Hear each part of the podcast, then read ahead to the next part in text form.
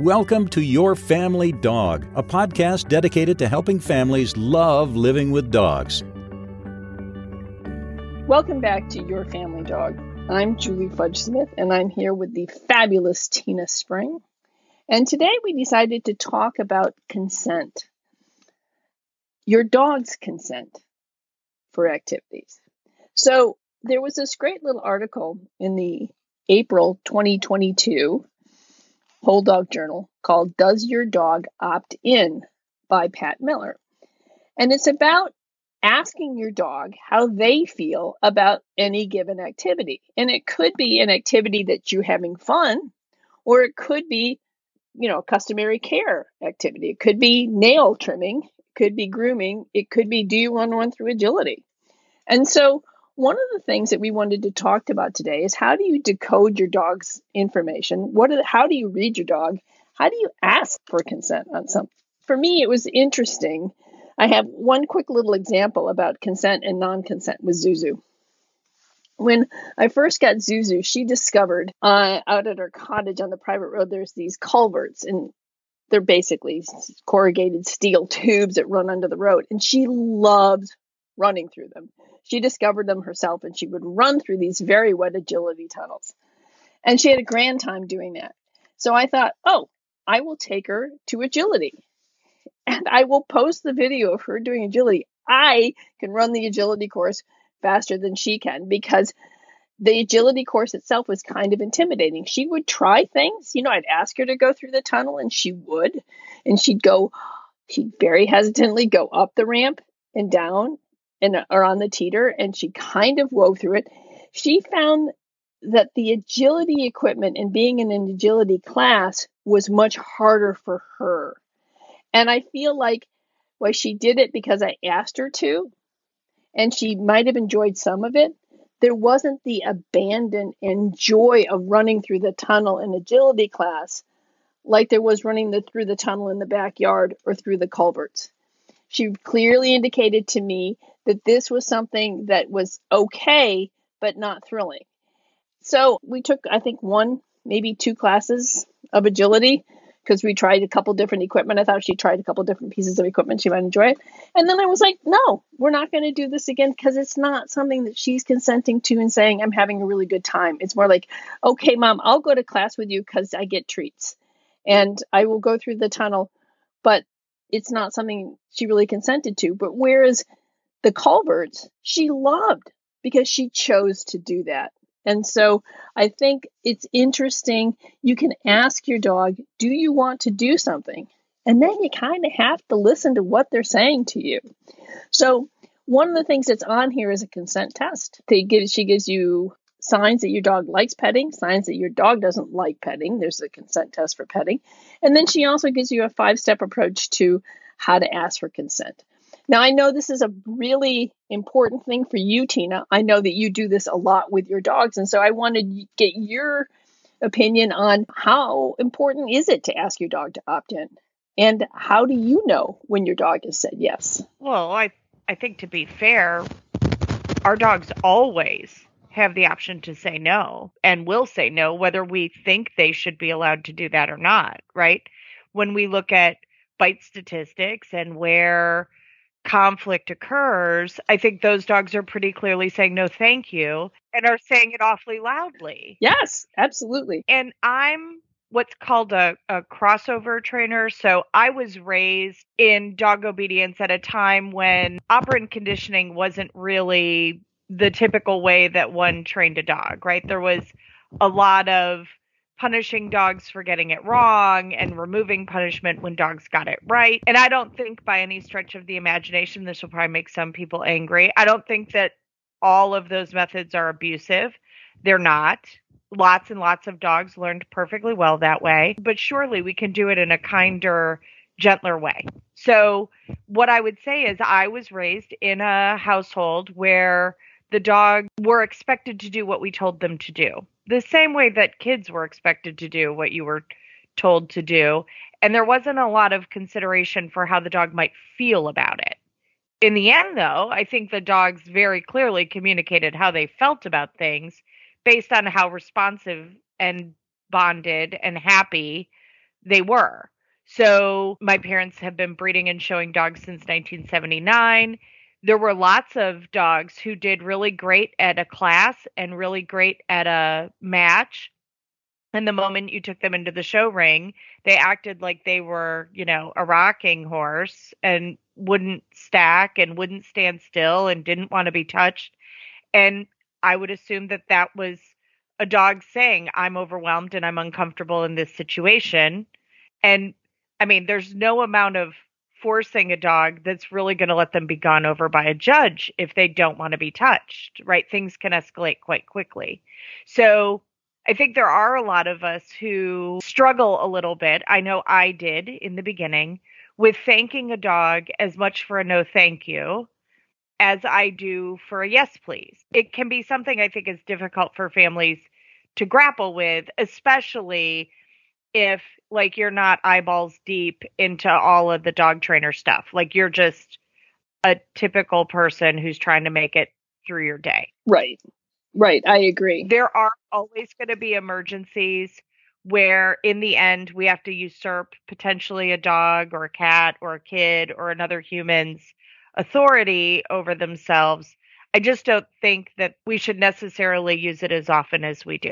I would agree. The other thing I would also say too is that the more you sort of work with your dog rather than on your dog, right? So you're working to develop consent and communication with your dog. When the time comes that you need to usurp your authority and, you know, grab them and do whatever, it's not going to be as stressful for them because you've built part of asking consent for your dog is is a way in which you build a bond of communication and trust between one another. So when you've built that trust with your dog and they can say yes or no on something, the time when you really have to because they're injured or whatever you have to sort of take over might be less stressful for them because you've built a trusting bond with them. So, I mean, in the beginning, when people talked to me about this idea, I was probably pretty resistant. I was like, no, dogs, like, you have to be able to put your hands on them and you have to be able to do this and you have to be able to do that. And I don't even remember who talked to me about it, but the person who finally got me really chewing on it more and marinating in it more talked about a study about morphine that now most of us are familiar. If someone's hospitalized, they're often given morphine on a button that they have agency over.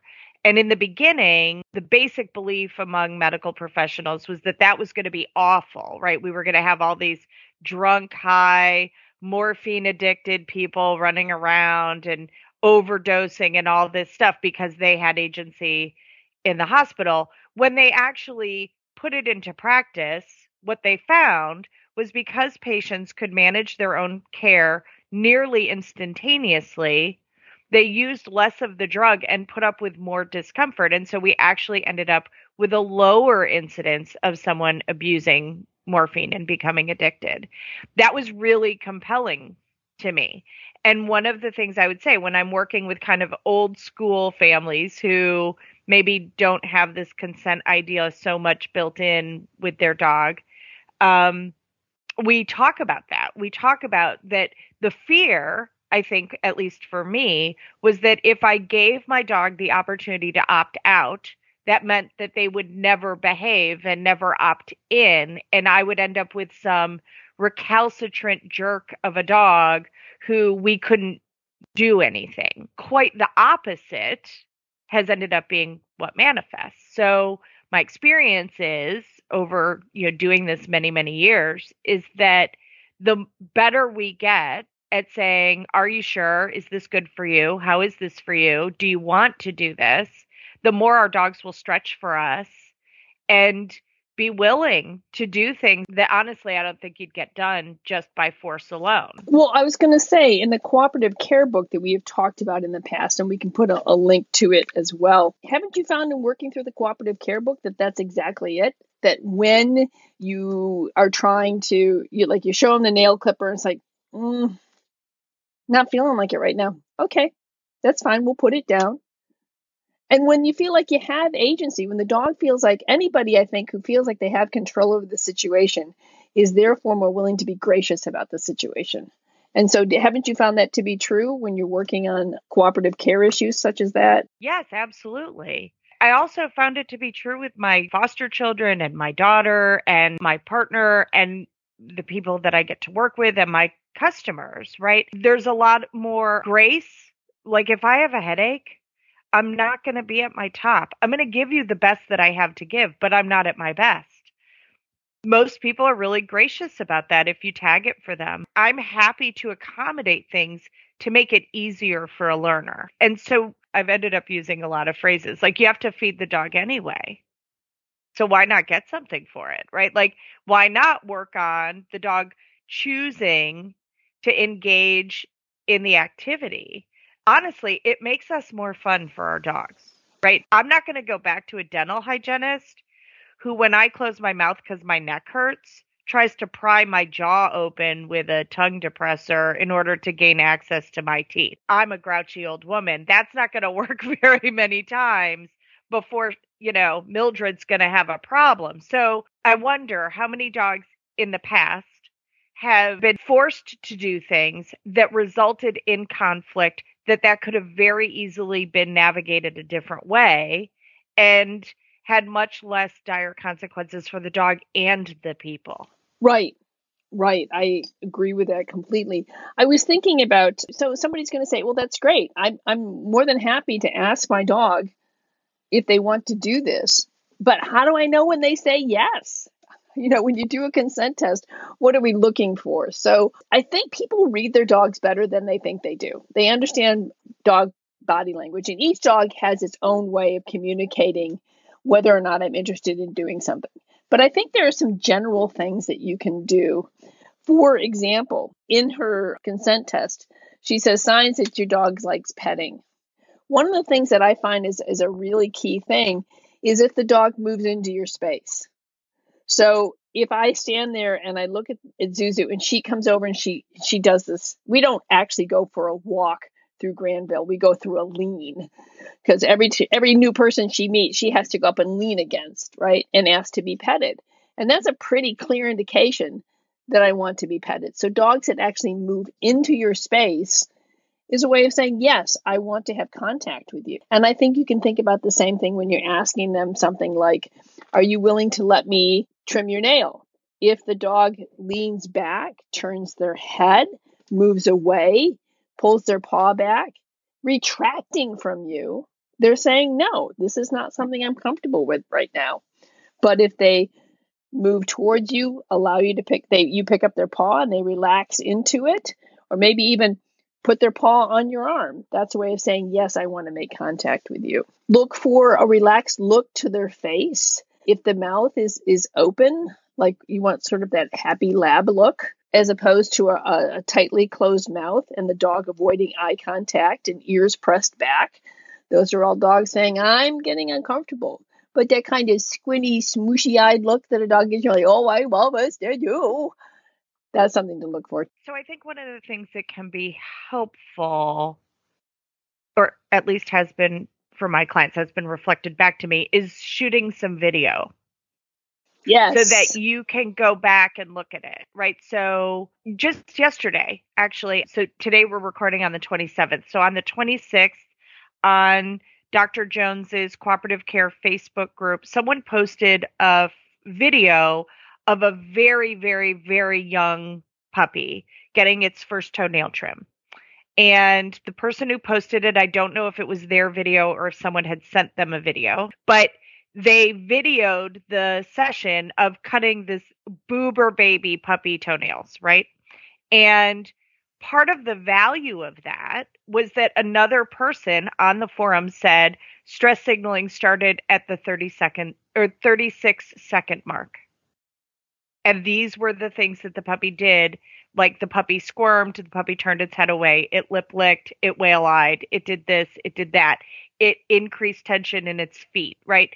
So when we shoot video, one of the advantages of that, especially with today's technology, like even your phone is a pretty fantastic video camera, you can blow that up on your large screen TV and go frame by frame and really observe what your dog is doing. I will tell you dog trainers are as guilty about this as everyone else. We don't like to see stress in our own animals, so we try to explain it away. So, you know, everybody is like, a dog trainer says dogs don't like hugs, and we all think our dog is the exception to the rule, right? So I'm like, okay, we'll have a grown up in the household give your dog a hug and video your dog's face. Does he look like he just got an enormous tax bill? Or does he look like he's enjoying it? Like empirically. And honestly, this is really great work for kiddos anyway. There's been a bunch of research about that with the advent of so much screen time, children, humans seem to be losing the inability of reading body language and facial features and how what those faces are saying to them in nonverbal communication. So one of the ways that I usually start it, it this was from Colleen, I think, but I got one of those dog a day calendars and I use it with kids all the time. I have used that a lot as well. It's fabulous. It's really fun, right? Because you can make a game. Yeah, and there's a lot of stressed dogs in those dog a day catalogs, is what I have found. Mine's not too bad. Mine's not too bad. I always do it as okay, first, make the face the dog is making, if that's possible. And then what do you think the dog is feeling? And then what do we see in the photo? Like, what do we think the story might be? Right? It doesn't have to be the Inquisition. It could just be like, this dog is wearing a sweater and he looks like he got an enormous tax bill. He looks like he'd rather be anywhere, like on top of a volcano instead of in this silly sweater. Like, the Frenchie looks stressed. So we can talk about what we're seeing. Like, does he look like mom when she's getting annoyed finding out about, you know, she needs six dozen cupcakes tomorrow morning at 8 a.m.? Is it the similar face, right? So it blesses our kids and ourselves, not just in our interactions with our own dogs, but interactions with the greater world. I think that there can be a lot of resistance to the idea of consent because I think a lot of times it can feel emotionally loaded for people, right? Yes, I, I agree. I often say, because everyone is down with consent until they get a no. Right. Well, I also think one of the things to remember is that dogs can also have mixed signals. You know, I mean, there are times where I feel mixed about something. It's like, yeah, I kind of want to do that, but no, I kind of don't. And I think it's important to remember with our dogs that we may not always get completely clear yeses and completely clear nos. That's why I think it's really important to watch your dog, you know, and have an understanding of what your dog, when you know your dog is really happy and having a good time, what does that look like? What are the facial expressions? What's the body language? How is he moving? How is he interacting with you and with others? And when you know he really doesn't want to do something, take note of that because there's going to be times when it's in between. And I think it's important to remember that if the dog is in between, like, okay, um, I'm kind of wiggling because I'm happy, but my mouth is closed and I'm lip licking and I'm not looking you in the eye. You're giving me some mixed signals. And I think one of the things to remember about consent is most of the things we are asking our dogs to do are not things that require immediate consent. And so if you're working with your dog and you're getting some mixed signals, slow things down a little bit. If you're asking him to do something like nails or you're asking him to, I don't know, put a sweater on or whatever, just slow things down and take a break. You know, watch him, let him calm down, ask him again. Because if you give him some room to, to breathe, he might well say yes. Or he might clarify things and say no, and that would be okay too. But consent's about all sorts of things. It's do you want a cookie? Would you like to go outside? Do you want to go for a walk? Do you want to get on the bed? We ask our dogs questions all day long, right? The same way that we ask one another all day long. So it's not as big a deal, I think, as people think it is. Consent isn't just about can I do a blood draw? Right. Right. Consent for me is just checking in with my dog to say, How is this for you? And then responding appropriately to that. So this is the example I use for Christopher and I, right? Christopher is a jazz percussionist. I don't really enjoy drunk people, chaos, or loud noise. So Mardi Gras sounds absolutely lovely to him. It it sounds great. To me, that just sounds awful. So there's a couple of choices. One, me thinking it's awful doesn't mean he shouldn't be allowed to go. He could go with someone who would enjoy the experience and add amazing things to that. Or he could condition me. He could take me to New Orleans a whole bunch of times and I don't know, take me on a ghost tour, take me on cemetery tours, or find something about that experience, that environment that I love, and use that to bridge the gap so that I'm willing to put up with something that maybe is not totally incom- like take me to go see Galactic. I'm going to be all over that because I love that band. I fell in love with them separate from the city, but to see them in New Orleans would be amazing. So that's the same kind of thing. We do this navigation and negotiation all day long with one another. Our dogs do it too. If you talk to your dog and they turn and walk down the hallway and go lay under the bed, that was a pretty clear no. Yes, absolutely. Absolutely. I, you know, it's kind of like, like I said, with, with Zuzu and the um, agility stuff. When we were doing it at home and I laid, laid out a ladder for her to walk through, she really had a good time. She'd kind of run out and run over to the ladder, like, are we going to do this? And when I was, my weave poles were toilet plungers. I bought a bunch of cheap toilet plungers and lined them up in the hallway. And she had a grand time running through those. She didn't really like doing it in class. And so it was really interesting to me because remember, consent, it's not just about a, a thing, it can also be about, you know, a place and a time. You know, she loves running through the agility tunnel in the backyard, not the agility tunnels as much in class. And so remember that consent can change with location and time and experience. Well, and, and age. I mean, if you want me to squat down, when I was 18, that was no big deal.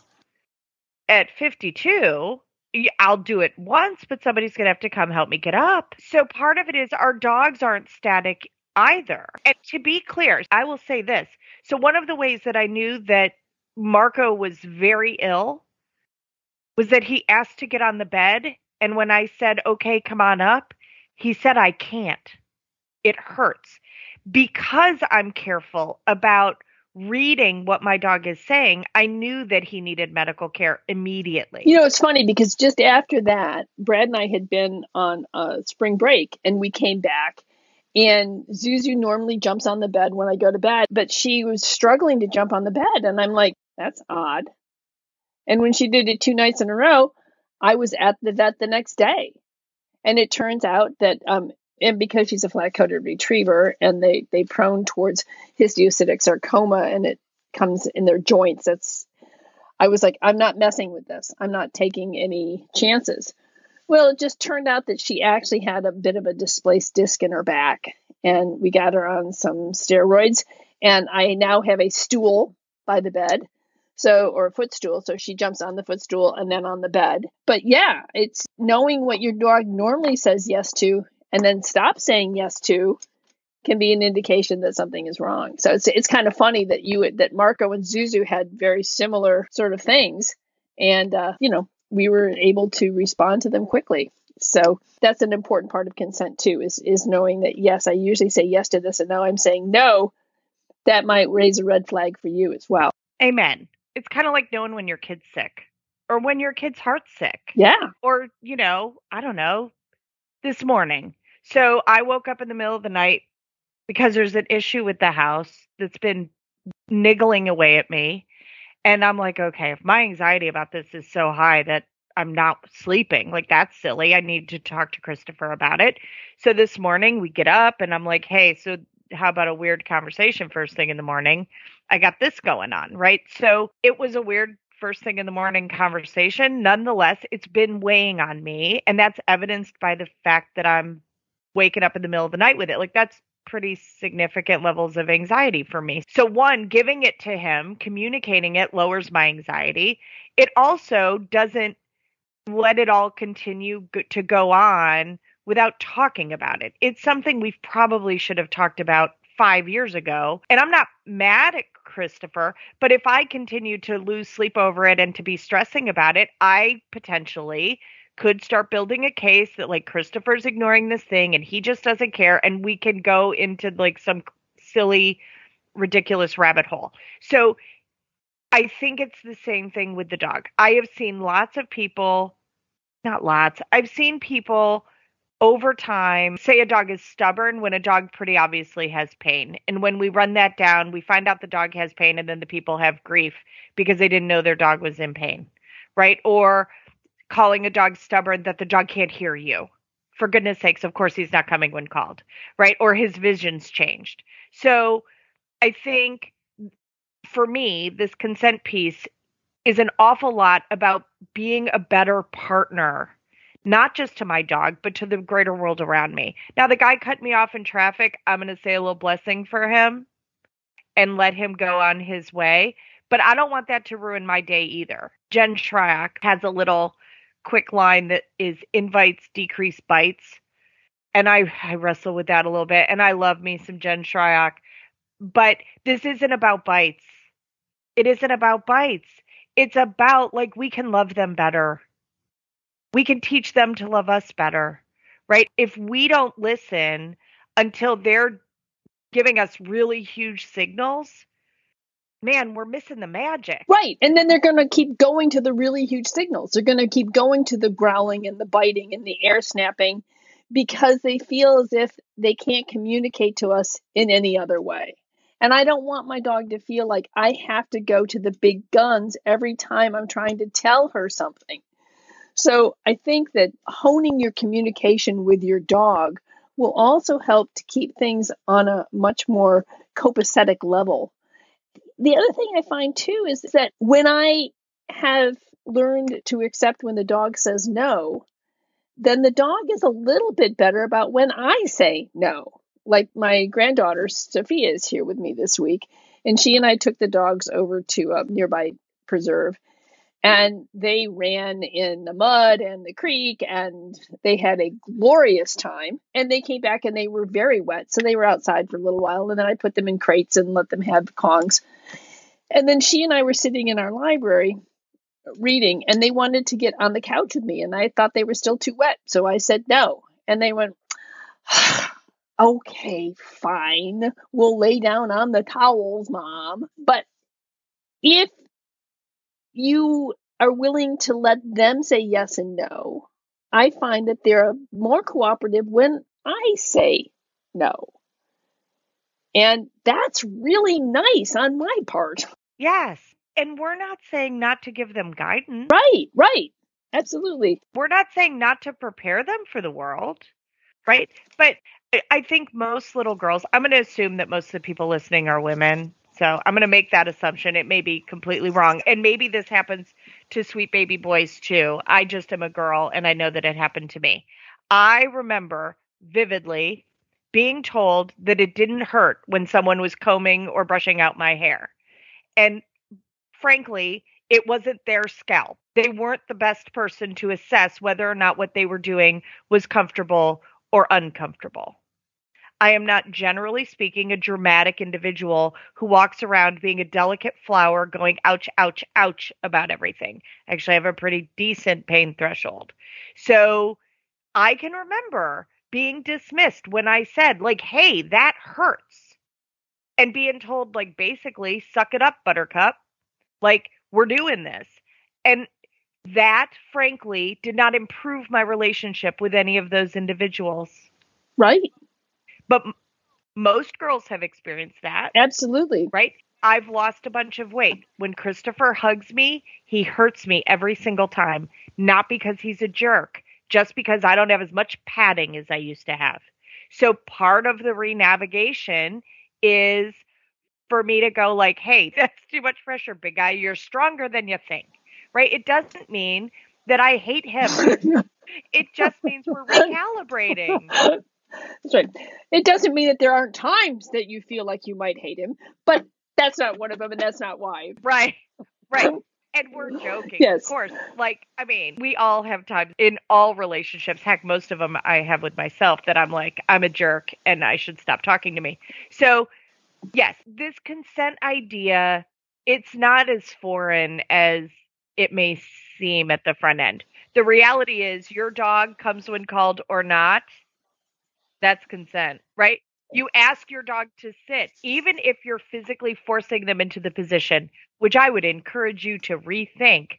How much would you enjoy it if I folded you up and put you in a sit? That's pretty spectacularly rude.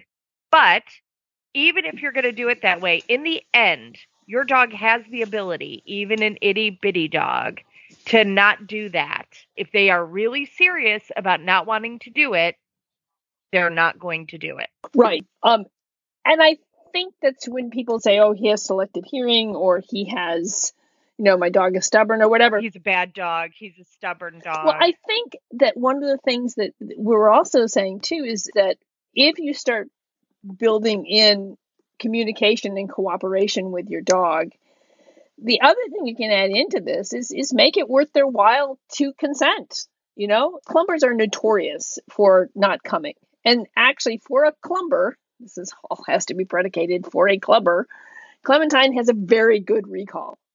And the reason for that is because Clementine gets rewarded really, really well every time she comes. yes. So in the end, it goes back to the Mardi Gras example. Right. How badly does he want me to go? And it's totally fine for Christopher to go, you know what? I'm just taking my kiddo. She'll love it. Right. And they'll have a great time. And I'm not going to resent that. Right. If I do, well, then I have some work to do on me. I might need to set aside some of my discomfort in order to be included in something I want to be included on. Right. So it's navigating relationship and connection and connectedness. And it's more like a dance. And it's a dance that hopefully what becomes familiar and comfortable is a dance that works for all of us, not just for one member of the couple or of the family. So there's a little bit of I'm often saying to people if you wouldn't do it to a toddler, don't do it to your dog.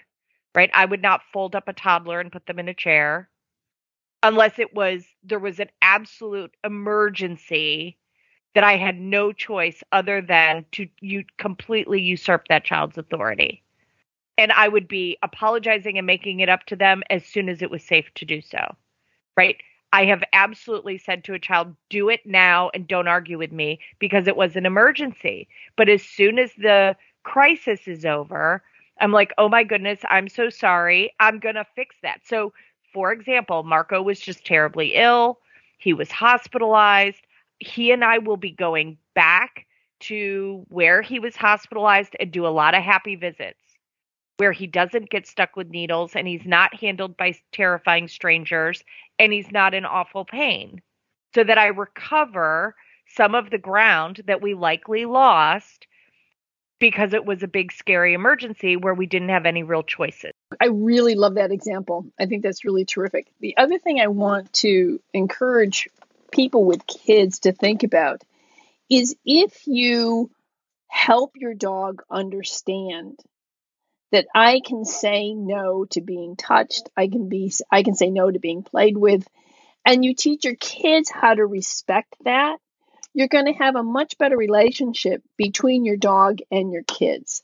I think consent becomes really important because, especially if you have an older dog who may or may not want to play as long as the kids want to play. And I think teaching kids how to recognize when the dog is saying, I'm done, or no, I don't want to do this right now, will really help to keep the relationship between the two of them much smoother and much happier. So I think that the idea of consent—not just so that your dog becomes compliant, but so that everybody in the family begins to understand what it means to respect the dignity of the other members of the family. And so I think that this is something to think about. And you might find that as kids begin to understand consent with the dog, they might actually be willing to extend consent to their brothers and sisters as well. And so I think that this can be something that's bigger than just helping your dog feel comfortable. I think this can be a really tremendous life lesson for us and for our kids, as well as a way to manage our dogs in a more effective manner. Right. So it's just this article is fantastic. I love that this idea, I often talk about it as agency, right? Being yes. able to say, eh, my dog's ability to say no, thank you has, in my experience, resulted in far more yes, please. Much more tolerance for things that they're uncomfortable with. They're willing to tolerate it more because they know that they don't have to struggle or argue or fight with me or say mean things in order to be let out of the situation. So, what I'm getting is the exact opposite of what I feared would happen. I get dogs who opt in way more often and with less resistance to opting in because they know that at any moment they can say, I'm out, and that they're not going to have a negative consequence over that. So, you know, it's things like would you like to read a book and go to the pool? Or would you like to go for a walk and get ice cream later? There's not a downside to either one. One is, would you like to play in the pool and get your exercise swimming? The other one is, would you like to get your exercise by going for a hike? We're going to get the exercise done either way. So I'm going to cut Marco's toenails either way. Either it's going to be with a nail board, which he thinks is hysterical, or I'm going to take the time and let him consent one by one to each nail, and that's going to take longer. Either way, the toenails are getting cut, right? And he's not having to escalate, and the husbandry's done. So I don't think this is any different than the dog has to sit before they get to go out of the door or the dog has to make eye contact before they get out of the car. That's consent too. It's just it's formalizing it a little bit. Right. Well i was just thinking um i looked over my desk and there's a note i had written to one of my daughters and anyway i made a copy of it. And what i put at the top of it was that i think that the essence of our existence is to be recognized and that God says to us that He sees and knows us just as He sees and knows all of creation, including the tiny sparrow. And I think that's part of what this boils down to. I think the essence of our dog's existence is they want to be recognized too. I think all of us want to be recognized for who we are. And part of that recognition of who we are is our ability to say yes or no, to have, as you said, agency, to be able to opt in is part of that core of our being that says, You are seeing me for who I am. And that's what everybody wants. Well, and I, I think it's kind of arrogant to assume our dogs don't. Yeah, I think you're right. right. Or, or our kids don't. Right. One of the things that always amazes me when I hold an infant is how strong they are, that they're tiny little bundles of muscle. And if they don't want to open their hand, girlfriend, you are not opening that hand. yes. like they're so strong, right? Because we view them as like this soft, squishy little bag of nothingness, and they're not. They're tough. Puppies, newborn puppies, will growl at you. They absolutely have an opinion before their eyes and ears are open, right? So it's so similar. Right and uh, surely I'm not the only woman who or person who's ever held an infant and gone, okay, you're really strong. You're stronger than I am. Like you already have free will. Right, which is one of the reasons why I think people say, here, take it back.